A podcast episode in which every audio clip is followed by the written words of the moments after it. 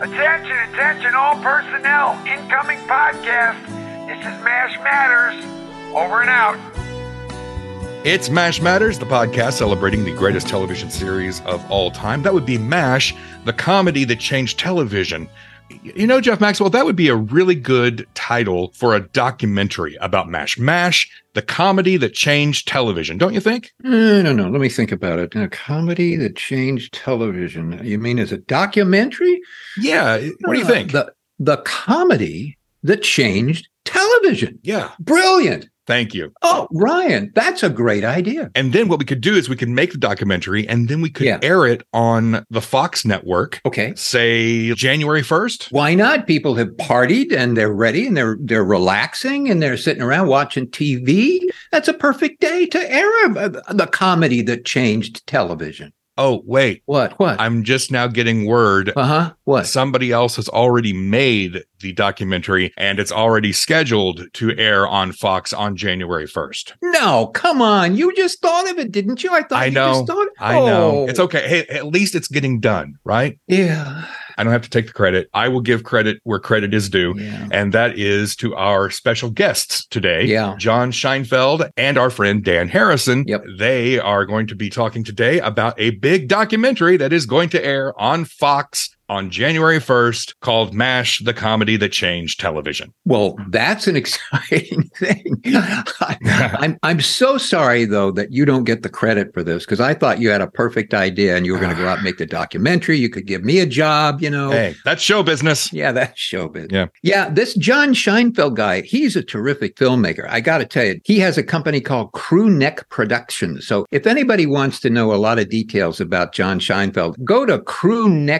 crewneckproductions.com. You can see all of the titles of all the documentaries he's made. My goodness. They're terrific. And you'll really enjoy looking at the website and learning about John too. And of course, our good pal, Dan Harrison, he is an exec. We don't know a lot of executives, do we? no. No. He's the only executive vice president at Fox that I know. or that will speak to us at all. And of all the executive vice presidents at Fox, I have to say he is my favorite. yes, yes. Yes. He, he is an executive vice president for program planning and content strategy. Wow. Yeah. How do you do that? Goodness. And he's a friend of ours. How about that? Unbelievable. I hope that after you hear this, you'll know that this documentary that's coming out on January 1st is in very, very good hands. Very good hand. Yeah, very true. So here is our conversation with John Scheinfeld and Dan Harrison. Well, hey, thank you so much for being part of MASH Matters and for showing up here. And this is going to be a very interesting conversation because this is a very interesting situation and a very interesting uh, development in the life of the television show MASH. And so we have two wonderful guests here to talk about this John Scheinfeld, who is actually the writer, producer, director, and Mr. Dan Harrison, who is an executive vice president at Fox. And it's wonderful to have you both here. You were both influential in the evolution of this project. Maybe one of you can say or start, John, you were, it's your project. What started this and who started it and how did this get off the ground? Sure. Well, anyway, thanks for having me. Happy to be with you guys. About 10 years ago, I started to have a conversation with the uh, much uh, esteemed and missed Burt Metcalfe. Uh, Burt and Gene Reynolds had been mentors to me when I first got into show business and stayed my friends uh, all through the years. And uh, I'd started in the scripted world as an executive, programming executive, development executive, and then uh, writing pilots for drama shows, not one of which got made, but I had a good time and got paid some money. But um, then I moved into documentaries about 23 years ago. And as I developed more of a profile, I was uh, able to go into places and pitch shows, and they would take me seriously. And because of what Burt and Gene had meant to me, uh, I really wanted to do a documentary for them, celebrating the show that they had so much achievement in terms of creating and perpetuating. So I was talking to Burt, and we were saying, yeah, you know, now's the time. There hasn't been a, a documentary about MASH in quite some years. And so maybe now is the time. So we we cobbled some money together and we shot interviews with all the living MASH cast members. Uh, we shot uh, uh, interviews with uh, Alan and Mike and everybody. Bill and uh, Wayne died the next year, so we did the last interviews with them that they had done on MASH. Wow. David did not want to do it, but we think he was ill at the time because he passed away not not all that long afterward. Mm. We shot these interviews over a, a, period of several days here in Los Angeles. We also shot interviews with Burt and Gene Reynolds and six of the writers.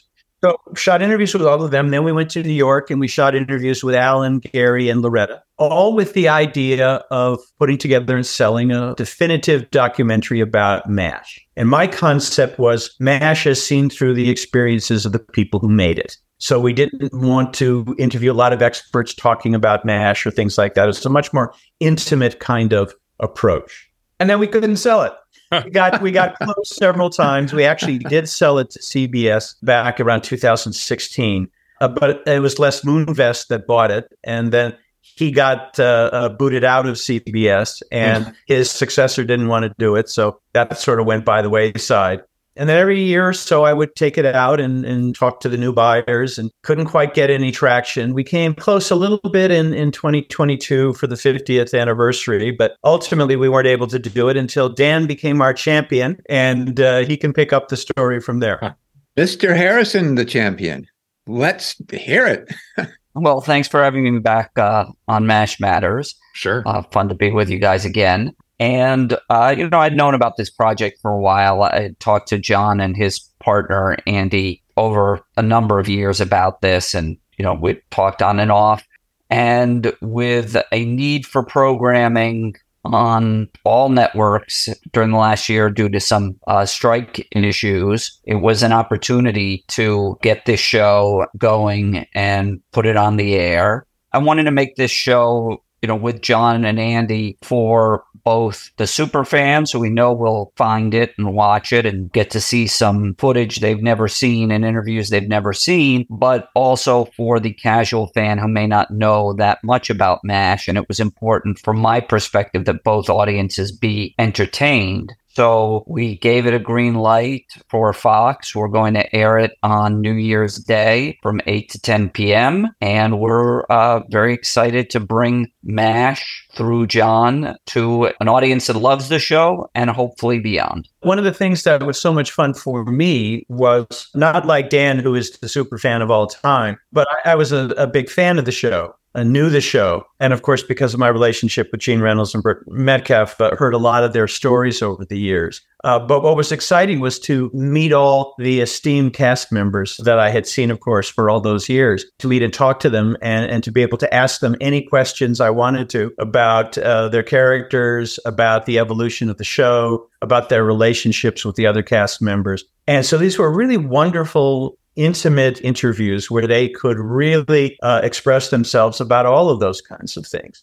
And then the idea was to take those memories and find the best clips from the show to illustrate them. So uh, the people that are going to tune in on January 1st to see the show uh, will see a documentary jam packed with clips from all 11 seasons of the show that best illustrate these stories uh, and points being made by the cast members that uh, to me was a very exciting uh, way to approach this. Uh, we found a uh, interview, for example, with Fred Silverman, who was the uh, former president of CBS, but he was at CBS. He was the executive that bought MASH and put it on the air. And this was an interview that was done for the uh, Television Academy. He talks about there were it was the perfect pilot absolutely the perfect pilot that you didn't have to change anything it totally uh, showed you what the the series was going to be about but what he said was what struck all of them at CBS was that it was these people, these interesting, fascinating characters that had been created for the show. That's why they felt people were going to tune in. And I think that had proved to be the case over the 11 years.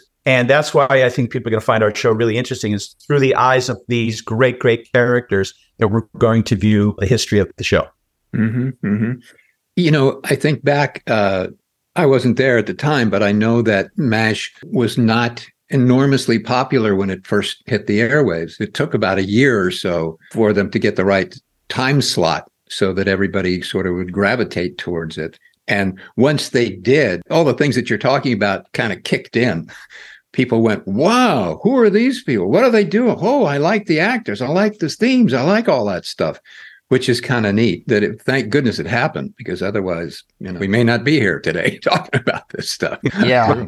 I, mean, MASH started on Sunday nights on CBS, and it was the lowest rated show renewed from the 72 73 season, which is why Larry wrote Divided We Stand as the first episode of the second season because it really acted as a second pilot. They used the visiting psychiatrist, not Sidney Freedman, to come and evaluate MASH, and it gave the audience a way, the audience who hadn't seen it, to be introduced to MASH. And, you know, interestingly, it was moved to what was in the early 70s considered to be a much better night and time slot, which was Saturday night. Today, that's, you know, sort of TV's graveyard, but right. Saturday night was all in the Family, MASH, Mary Tyler Moore, Bob Newhart, and Carol Burnett show. Mm, so, goodness. you know, MASH then was a top 10 show for the remainder of its run, but it did take you know, getting renewed after that first season for it to take off. Well, plus Igor came on board in the second season and saved the show. Well, that's true. We don't want to really draw a correlation there, but let's face it. That's a documentary in itself, right there. Uh, yeah. Absolutely. Yes, the numbers do prove yes. that. But anyway,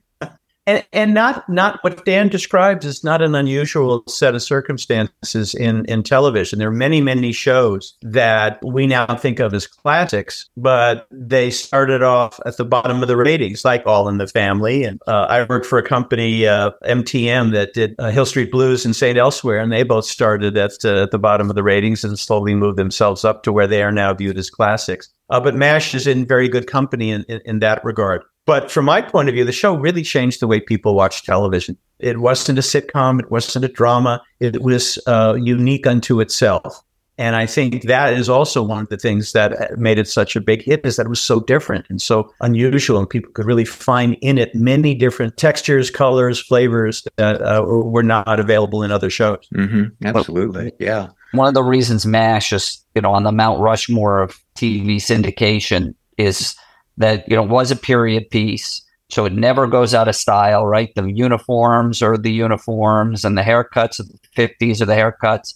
And tv was very linear before mash and even throughout the 70s and the, the story had a beginning a middle and end. And mash really introduced multiple storylines throughout each episode. You see that sort of taken you can draw a linear path from that to seinfeld with all of its hmm. storylines. But mash has stayed relevant, has stayed popular. It's still on, you know, MeTV at TV Land. It's on Hulu. You can buy it on iTunes. It's it's popular on every medium. I mean, 20th Century Fox, which produced it, used to say the sun never sets on a MASH episode, and they said that in the 70s when it was around the world.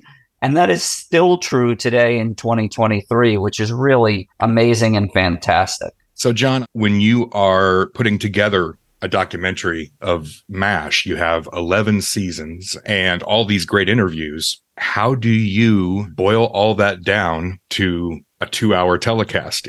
I mean, what, what's the biggest challenge that you face when you're putting something like this together? Wait. We've been working seven day weeks, uh, 24 hours a day uh, to put this together because uh, it all had to come together fairly quickly. I'm joking, but uh, you know, Ryan, uh, I look at a, a documentary very much uh, like a jigsaw puzzle. You open up the box, you dump out thousand pieces, and eventually you fit it together, and it makes a very pretty picture. But those pieces only fit together one way. What we do as documentary filmmakers is you could put them together 10 ways, 20 ways, 100 ways, and it's how you fit those pieces together that that make your documentary good, bad, or ugly. And the pieces for us are, yes, uh, excerpts from those interviews that we did. Uh, it's clips from the show, it's music, it's photographs, and it's also uh, unseen footage. So we try to cast a very wide net for the best audiovisual material possible with which to tell our story. And in this case, the foundation really were these interviews. So I would go through and highlight the sound bites that that seemed to make the most sense to me in, uh, in terms of telling stories or helping talk about the evolution of the show. And then once they would talk about something, so for example, they might talk about how they were cast, or they might talk about the first few episodes they did, or they might talk about one character leaving and another character arriving. And uh, then we would, uh, my team and I would be going through every episode of MASH to find out the best clip to illustrate what's being said. And then we have Dan with us on our team who knows the show better than anyone. He was uh, very instrumental in suggesting particular episodes, particular scenes. I don't think he has much of a life either because I would text him at odd times and say, Dan, I need a I need a clip that like shows this. What do you think? And like, you know, 1030 at night, he's texting me back with like four suggestions and stuff. So it, it really took a village here. But uh, so it's all of those elements. But I think uh, the, the the biggest challenge, Ryan, really is to take all of those pieces and put them into a coherent narrative that people will watch and not see us working. They're not going to say, "Oh well, why did they do that? Why did do they do that that way?" What we want to do is is bring them in to watch the show, and it's a roller coaster for them until the end of it, and they don't really think much else about uh, what we're doing as much as they are thinking, "Wow, this is just really great. I'm laughing, I'm crying, whatever it might be." I imagine too that you know once you put together the rough edit of something like this, you still have to uh, you have to figure out who to throw off the lifeboat, right? Because of, of, time constraints, especially with network television, you have a certain time frame that you have to adhere to. You've already got it down to what you think is great, the cream of the crop, but you might still have to start cutting things out. How do you make those decisions? Yeah, those are very tough. You know, it's it's why they pay us the small bucks is to uh, to make those tough decisions. You know, uh, I think because we we knew we didn't have as much. Normally, I would take nine months to do something like this. We, we didn't have anywhere near that much time on this occasion. So we, we knew we had to be very critical uh, going into this in terms of what's in it or not. Our rough cut to ourselves was about 15 minutes long, which is great. Most time, my, my cuts could be a half hour long or 40 minutes long. And then it's a constant process of whittling down, molding and shaping and saying, well, you know, this is really good but it's kind of a little off story or it's not as important as this other thing that we need to get to. So it's kind of a constant process of doing that. And Dan came in and joined us uh, early on, and and we looked at an early cut, and he was saying, you know, that's a good clip, but um, well, actually, Dan, you should talk about what you saw. You know, he he was very helpful. So, well, you might be able to do better here. You might be able to do better here. Why don't you talk a little bit about what you saw that first time, Dan? Well, uh, you know, John has structured a really great show. It's, you know, opens up by introducing the characters and by the people who inhabited them. And so each character gets its due before you get into some milestone episodes and, and other parts of the storytelling of the series. And, you know, there were areas where I think, you know, just my knowledge of the show added, you know, some depth to what uh, John was doing and areas where I thought he could bring out some of the dimensionality of the characters a little bit more. I, I don't want to share anything or show the seams of what John has done because I think the audience should have the pleasure and the privilege of seeing that on January 1st. But you know, it was a, definitely a collaborative process. And I think it's probably a little unusual to have somebody from the network who knows the show really well as a partner in this. But it's my privilege to be able to do this, uh, to work on this on behalf of Fox. And it was a personal pleasure because, as you guys know, and, you know, your audience knows what a unofficial historian I am of the show and what a depth of knowledge, you know, I'm able to bring to it. And so it was absolutely my pleasure to give John a little bit of that benefit of that, but I've no doubt John would have come up with a great show without me. Nice of you to say, but not true. Anyway, we um and so in addition to the clips though, Ryan, what we were interested in doing was finding some footage that people had not seen, super fans or otherwise. With MASH, that's somewhat difficult because uh, uh it has such a history and a history on DVD and, and in other ways. A lot of the behind the scenes stuff has been seen in one way or another. Context is important and all of that.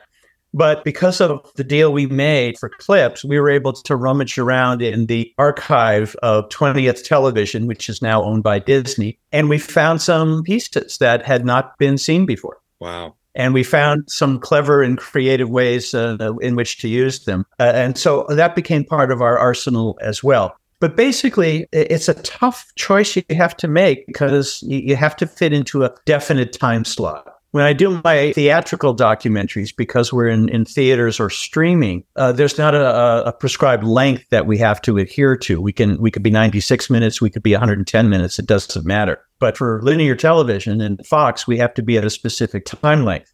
So it really is a, a challenge to get it down to length and you have to make some tough decisions. And, and we've had to cut some things that are really worthy and really good and really funny and really poignant, but we had to go with things that we felt were a little stronger. Well, you can just release like a seven hour director's cut later, right? how, how many hours of interviews did you have? Well, we did seven of the cast members. Uh, we did uh, six writers uh, who are not going to be represented in the show, maybe in bonus material. And we did the Burt and Gene. So I think we probably shot well over 20 hours of, of interviews with people. Goodness. Which, uh, as I say, was was great fun and, and interesting. And I hope we asked them some things they hadn't been asked, you know, a dozen times uh, before in the past. But they look great. They sound great. This is the way you would like to remember these people. Mm-hmm. They're a little older, not the age they are today, but um, they look and sound great. And I think your fans are going to find some really interesting insights uh, that perhaps they'd not heard before. That would be terrific. It's all in HD. It looks fantastic. Wow. And yes, you know, there is a you know time constraint to network television. Of course, MASH had to adhere to that as well. But you know, this was the opportunity for John to showcase this. There, you know, I was happy to get this across the finish line with him and with Fox, but uh, I'm not sure it would have gotten to the screen otherwise. So, mm-hmm. you know, despite those constraints, there is a huge victory for fans and for people who want to learn more. Dan, what did you see in John when John brings this project to you? What do you see in John that made you say, yeah, this is the guy to do this? Well, John, obviously, John had the material. So it was, you know, an opportunity to take this new material, shape it into a new special with a responsibility to Fox and to the audience. I didn't necessarily want to do a 50th anniversary special. I felt like that would be limiting and could signal to a younger part of the audience, hey, this is some old dusty show. I'm not interested. So it was important to me. You know, I, I thought that John had the right vision in terms of this is a documentary about MASH, as John said, through the eyes of the people who made it and not a 50th anniversary celebration where we were going to, you know, force people into the Wayback Machine that they might find an obstacle. So I, I, to me, it was about how broad can we make the funnel and, you know, welcome in the audience and see if we can catch some new viewers in addition to the super fans who we know you know it's it's a it's still a good audience because there's mash matters there's mash historian there's mash 4077tv.com you know there's reddit and the facebook group. So there's a lot of mash fans who congregate all over the internet. We know we're going to appeal to them with this but we want to get it as broad as possible make it as big a tent as possible uh, and because a lot of the material has been seen before, it's as much about context as it is about anything else. It's how we weave all of this material together to tell a story uh, that I think is going to uh, make people laugh, uh, but it's also going to move them. This is a very emotional show. We had Mike Farrell in a couple of days ago to see the cut. Uh, I just wanted to see if he had some thoughts about it. Were we missing something? Were we too balanced here or balanced there? And he was sitting behind he and his wife came in and they were sitting behind me and you could just hear them laughing and then tearing up particularly at our ending which is very emotional ending. So i think uh, i feel like we're in a good place here for this but I also want to embarrass Jeff here for a minute. That's never been done before either. So. not today. Not yeah, today. yeah, at least not this morning. For the simple price of a breakfast, I was able to persuade him to give me access to all of his MASH photos. And uh, we found some wonderful photos in there to help us illustrate some of the stories. Particularly, we were very light on photos uh, of Gene, and uh, we found a number of them in Jeff's collection. Uh, Jeff had these negatives, uh, some of which have shown up in his wonderful book, but some had not been scanned before. So we scanned them all and we're able to, to pick and choose the best ones for us to use. And we've done this with a lot of people. Um, Burt Metcalfe had a large collection of stuff that we have. Ryan, your friend Eric White had some great stuff that, that we've used. And I uh, I was just on the phone the other day with uh, Arlene Alda, hmm who for like weeks has been searching for some photos that I want desperately, and she could not find them. she Oh, took goodness. the, the set of as time goes by when she was there shooting the, the very last few days. Uh, but she finally found them and uh, FedExing them. They're going to get here early next week and we'll be able to work those in as well. So I'm really excited by all of this. I think it's a, a, a fine tribute to the people and the show that meant so much to me. Well, for the price of breakfast, you got those wonderful shots of mine. Buy me dinner. Oh boy, what you're going to get with that. I'll tell you. And you know, speaking about audience, uh, you know, certainly after this interview airs, you're going to have at least seven or eight people listening, uh, watching the show. So, right. Dan will be thrilled by that. That's Yeah. great. Ho- hopefully with Nielsen boxes. yeah.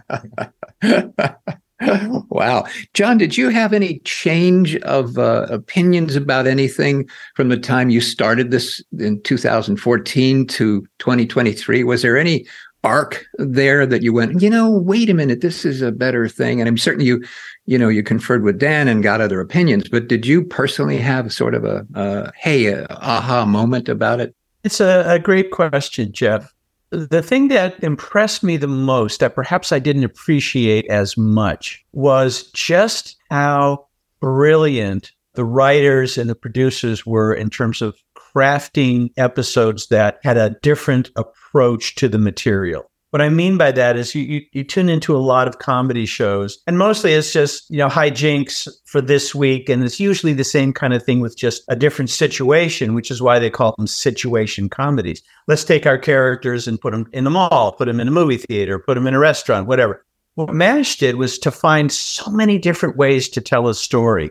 And I think I, I, I probably knew that at some level, but didn't really appreciate it as as greatly as I did after we started to watch all of these episodes. So we have a, a, section of our documentary where we're talking about the quote experimental episodes, like point of view, where it was from the point of view of a patient, and that was rarely, if ever, done. Uh, the interview, of course, being a great experimental episode, different than any other episode. So it was the variety of ways in which they told stories. I think that was the biggest surprise for me. Very interesting. Yeah, because those were certainly uh, wonderful examples of that experimental process that these these people were willing to go through and wanted to go through to kind of keep pushing the envelope and find what's there and look, you know, under this thing and hey, what's under there? Which I think everybody in the show had. The actors, writers, producers, wherever, they were all of that same mind. You know, let's keep pushing, let's keep looking. Even the finale, in a sense, was experimental because most shows up to that point did not have a series finale. The expectation was shows would live on forever in syndication if they were successful. And so nobody wanted to, you know, truly bring a show to a close. And so the MASH finale was, in that sense, it was one of those groundbreaking episodes where it was definitive the war was over. Mm-hmm. Yeah. And most uh, television series didn't end with a two and a half hour film either. No. Well, Burt Metcalfe told me that uh, when they came up with this idea of uh, they wanted a definitive end to the series and a definitive end to the war, and he told me a story about how uh, uh, an executive from the studio came down to their offices and said, "You can't do that. We don't want you to do that." And it's like, well, why? And and he brought up the example of the fugitive Oh, yes. Where Right. they had a definite ending where they found the one armed man that, that had killed the, the doctor's wife, and the doctor now was free to come back to uh, his life and exonerated from the charges and all of that. And this executive said, you know, when they did that, it killed the syndication sales of The Fugitive because they knew the ending. Nobody wanted to see all the episodes, which A, I don't think was true anyway, because Fugitive did pretty well in syndication. But Burton and Alan, Alda in particular, were very strong in terms of saying, no, we think America knows the Korean War ended. we think we could tell that story. And in fact, that they did. Wait, it did? yeah, yeah. I had no idea. Yeah, well, that's news here. The scoop. Yeah. uh, interesting stuff. I, you know, I applaud both of you for number one, coming up with the idea of doing it and hanging on to it long enough to actually see it, you know, see the light of day. So uh, you're both heroes for doing that. And, you know, without you two, probably it would not have gotten done. What Dan and I have said uh, uh, to each other at one point is we really feel this is going to be the definitive look at MASH. And, and possibly the last, as as everyone has gotten older, some have passed away, will continue to pass away. We've been able to to get the recollections of the people who were there and, and, be able to do something with them. And I and I think that's going to make uh, again this a very important special. And, and and we really hope people are going to tune into Fox on January first. Well, you are a spectacular filmmaker because I've watched some of your documentaries, and I'm you know I applaud you. You are just terrific. And the last one I just saw the uh, documentary about uh, Elvis Presley. I urge everyone to watch that. I was not a fan of Elvis Presley. You know, I was uh, engaged. Oh, well, Elvis Presley, and he's this, he's that as a personality, certainly. But I was never a fan of his particular talent. Although I knew he was a talented man, I, I just wasn't particularly, you know, didn't want to see it every day. And then I watched your documentary, and by golly, that guy was good. and your documentary showed that to me it showed me why he was good, how he was good, and what was so terrific about him beyond, you know, his physicality and what he did on the stage and jumping around. This guy was a singer with tremendous power and soul in his his heart. And the last song that he sings yeah. in that documentary is just unbelievably emotional. And uh, I, again, I urge anybody to see that documentary as quickly as you can because it's wonderful. Well, nice of you to say, Jeff. Yeah, uh, uh, it's called Reinventing Elvis, the 68 comeback. It's on Paramount Plus. But like you, I, I did not grow up an Elvis fan. I grew up a Beatles fan, and Elvis was old news. Mm-hmm. But being able to spend time in this universe of Elvis and see the performances in this comeback special he did in 1968, it really was a revelation. Mm-hmm. You know, I'll tell you where I know this is a MASH podcast, but I just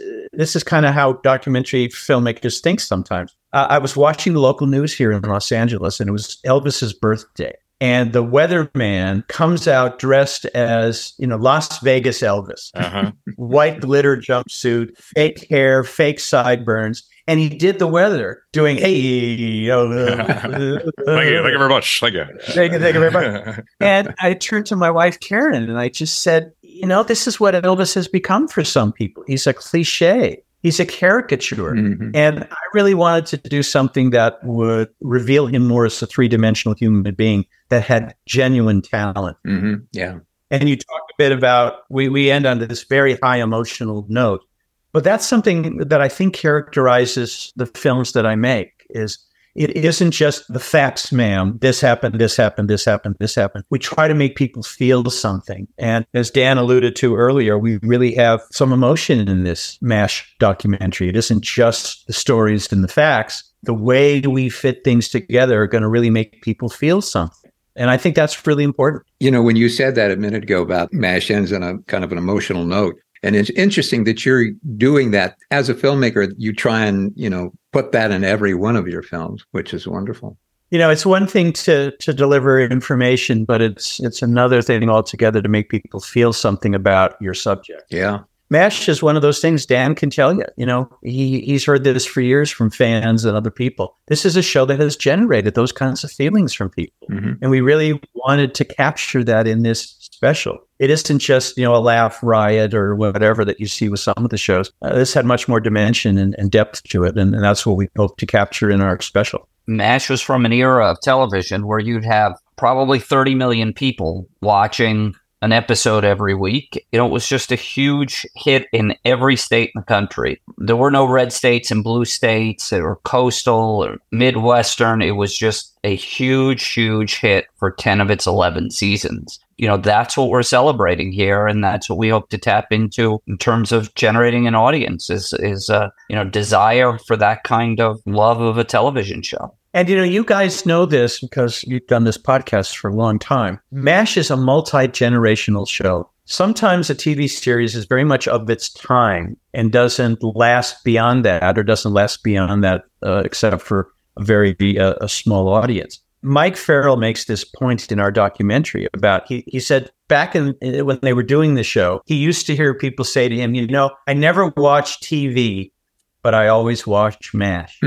he said today he hears people say, uh, not only do I watch it, but I watch it with my kids, I watch it with my grandkids, or I watch it with my parents. And it is that kind of a show that is truly timeless, that can appeal to people of all ages and all demographics. And that also makes this a very unique TV program. So what you're saying is MASH matters. Exactly. Uh, I was waiting for one of you guys to say it. I didn't want to. Absolutely. well, Ryan and I hear a lot of comments about MASH because that's all we talk about on, you know, this podcast. But gosh, the, you know, we hear so many dramatic statements about, like you say, they watch it with their parents and, you know, they've lost a parent and now it's a very, you know, emotional issue for them or MASH impacted their lives tremendously by helping them, you know, seek out a career as a nurse or a doctor or something. Not as a food server. Nobody ever wanted to do that. I don't know why, but some of us even a television executive. There you go. Yeah, and a television executive. Yeah. So we hear those stories constantly and they're very moving when you know i've done these autograph shows you go out to various states and meet the fans face to face and there are tears in their eyes when they start talking about their experience watching a tv show and we got to look at it it was a tv show but it is so important emotionally to so many millions of people i'm sure that's what your show is going to tap into and I personally can't wait to see it. And I know everybody who's listening to this can't wait to see it either. We've got a moment like that, Jeff, from Gary Burghoff, who tells a story. I won't spoil it for, for your audience, but he was doing uh, theater in, in a small town in Wisconsin. And uh, he was coming out of a restaurant on his uh, f- from his meal, and he was going to the theater. And uh, a, a fan came up and said, "May I speak with you for a moment?" And he tells a story to Gary about what Mash meant to him and why it meant so much to him and and we have a lot of stories like that but and i think you've heard a lot of stories like that and that's again what makes mash just so unique it was an amazing, amazing experience. I mean, the most yeah, amazing. I can't, I can't imagine somebody having an epiphany or a major emotional response to Gilligan's Island. well, I know Ryan did. I don't know about the rest. no, just with Mary Ann. Uh, okay, not Ginger. Right. Well, guys, gee, uh, you know, do either one of you have any last uh, things you'd like to say about the show or about yourselves or anything? Anything you would like? Well, we hope everybody will check it out on Fox uh, January 1. Yeah. Eight o'clock. That's right. I just, I think I just would want to reiterate where this all started for me. And it was just to, to, me, as much as a tribute to the show, it's a tribute to my mentors, Gene Reynolds and Robert Metcalfe, who were wonderful, wonderful men, cared deeply about what they did. And you see that in the shows that they've produced, MASH first and foremost. They meant so much to me. And I'm so glad I could do this for them. The only thing that's really, really disappointing is they had passed away before we were able to get this going. Mm-hmm. And of course, I, you know, as I think your audience knows, I feel the same way about Larry Gelbart and had that relationship with Larry. So, yeah, you know, it's yeah. it's certainly an honor to be able to do that for the show. Oh, and you know, we should say, guys, we should say, I wanted everybody represented in this special, even those that had passed away before we shot those interviews nine years ago. So we've searched high and wide and we have found archival interviews with Larry Gelbart, with Harry Morgan, uh, with McLean Stevenson, with Larry Linville, and with David Ogden Stiers. And they all talk about their characters and what MASH meant to them. So everybody is represented in this. Uh, and that was important for us as well. Wonderful. Fantastic. Well, hey guys, thank you so much. Uh, Dan, you're such a good friend and a good friend to MASH Matters, and we love you and appreciate what you've done here to help get this thing on. Thank you. Love you guys too. Yeah. And John, can't thank you enough for doing the podcast and for doing the uh, the documentary. I cannot wait to see it. I'm very, very excited. It's going to be a wonderful show. Thanks. So it's great being with you. Thanks so much. Thank you, Dan, and thank you, John. We hope you will tune in on January 1st for the uh, documentary MASH, the comedy that changed television on Fox. I'm excited. I'm really looking forward to this. I am off the charts excited. Very, very excited. And as you said, this documentary is in very good hands because John Scheinfeld is a heck of a filmmaker. So mm-hmm. it's going to be an exciting, wonderful show. The comedy that changed television. I'm thinking of doing one. It's going to be a drama. Mm. It's the assistant that changed sheets for me. so I don't know. It may be popular. It may not. I don't know. I thought you were going to go a different direction with changing something else, but that's okay. No. that's for our our late night audience. Yes, this is the this is the children's version. Hey, we are going to take a break for the holidays. So uh, there will not be an episode coming out of MASH Matters on January 1st, but that's okay because you're going to be so geared up to watch this documentary on Fox on January 1st that you won't need us on that day. But uh, we will be back January 15th uh, with a new episode. I hope everybody has a great holiday and a great new year, and we will see you in 2024. Uh, Merry Christmas, Happy New Year, uh, Happy Kwanzaa, Happy Hanukkah, and Happy everything else that I don't know the term for. And I hope everybody has a happy one. I'm looking forward to the new year. And Ryan, we are going to kick butt in 2024, are we not? Oh, yes. 2024 is our year. Yes. Uh, We have no idea what we're going to do, None. but it's our year. By golly. Watch out. Watch out, everybody. All right. Until next year, here's looking up your old address.